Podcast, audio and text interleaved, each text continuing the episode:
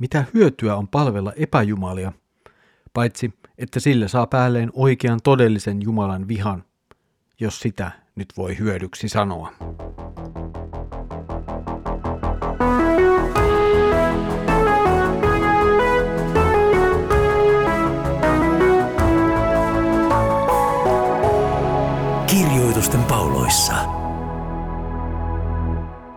Tervetuloa taas mukaan Kirjoitusten pauloissa Raamattuun pestin pariin.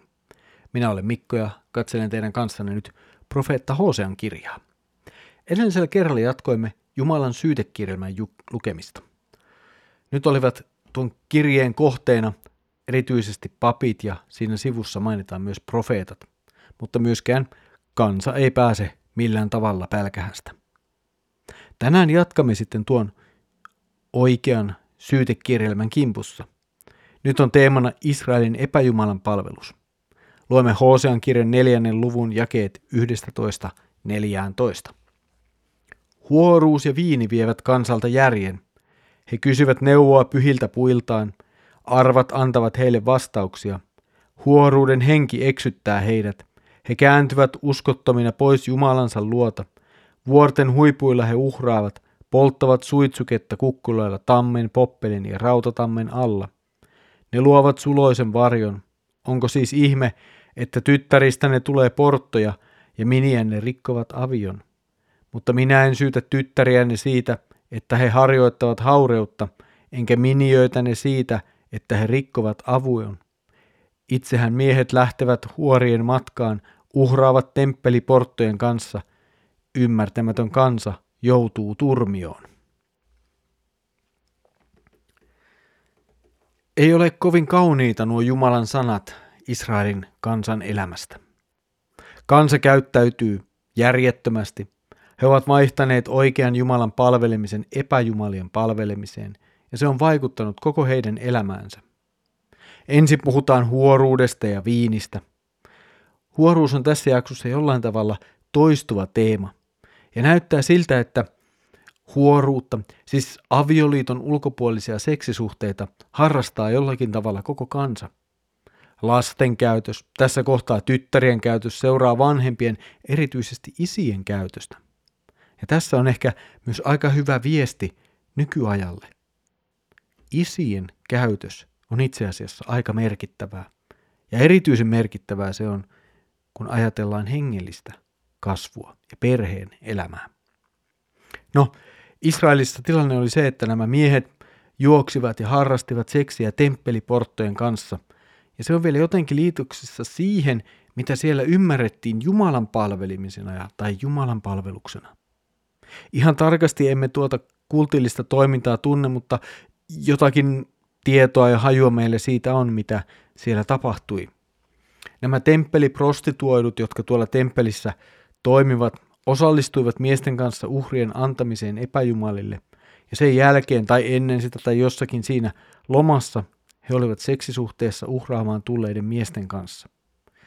Näitä temppeliprostituoituja oli olemassa sekä miehiä että naisia. Todellinen oikea Jumala kutsuu tätä huoruuden hengen toiminnaksi ja merkiksi kansan uskottomuudesta ainoaa todellista Jumalaa kohtaan. Teksti kuvaa myös muuta uhria epäjumalan palvelustoimintaa. Tällaiset erilaiset uhrilehdot tai uhripaikat olivat yleisiä ja israelilaiset kohtavisivat niitä muiden kansojen parissa, mutta niillä ei pitänyt olla mitään sijaa Israelin tai Juudan kansan alueella. Siellä kuului olla vain yksi paikka, jossa uhrataan Jumalalle, ja tuo paikka oli Jerusalemin temppeli, näin siis Jumalan lain ja Jumalan sanan mukaan. Näin muut kaikki uhripaikat olivat vastoin Jumalan lakia. Ne olivat vastoin Jumalan sanaa. Jumala oli osoittanut kansalle paikan, jossa uhrit tuli viestää, ja paikan, johon temppeli tuli rakentaa, ja paikka, jossa hän asiassa itse olisi läsnä. Kuvaus kaikista muista uhri- ja rukouspaikoista kertovat vain surullista viestiään siitä syvästä syvästä luopumuksesta, jossa Israelin kansa eli. Epäjumalan palvelus oli osaltaan vaikuttanut myös siihen, että ihmiset kääntyivät pois todellisesta Jumalasta. Oikea suhde Jumalaan korvaantui nyt suhteella johonkin sellaiseen, joka oli Jumala vain ihmisten oman käsityksen ja sopimisen perusteella, mutta ei todellisesti.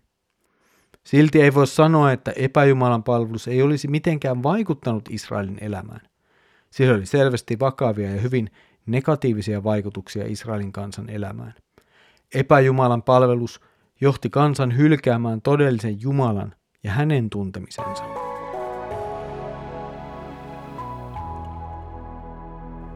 Hosean kirja kuvaa epäjumalan palvelusta huorin tekemisenä. Kuva on varsin voimakas ja jotenkin se voi tuntua aika brutaalilta tai jollakin tavalla härskiltä. Mutta siinä on itse asiassa aika syvä viesti. Kun Jumala tekee liiton ihmisten kanssa, tuo liitto on todella syvä.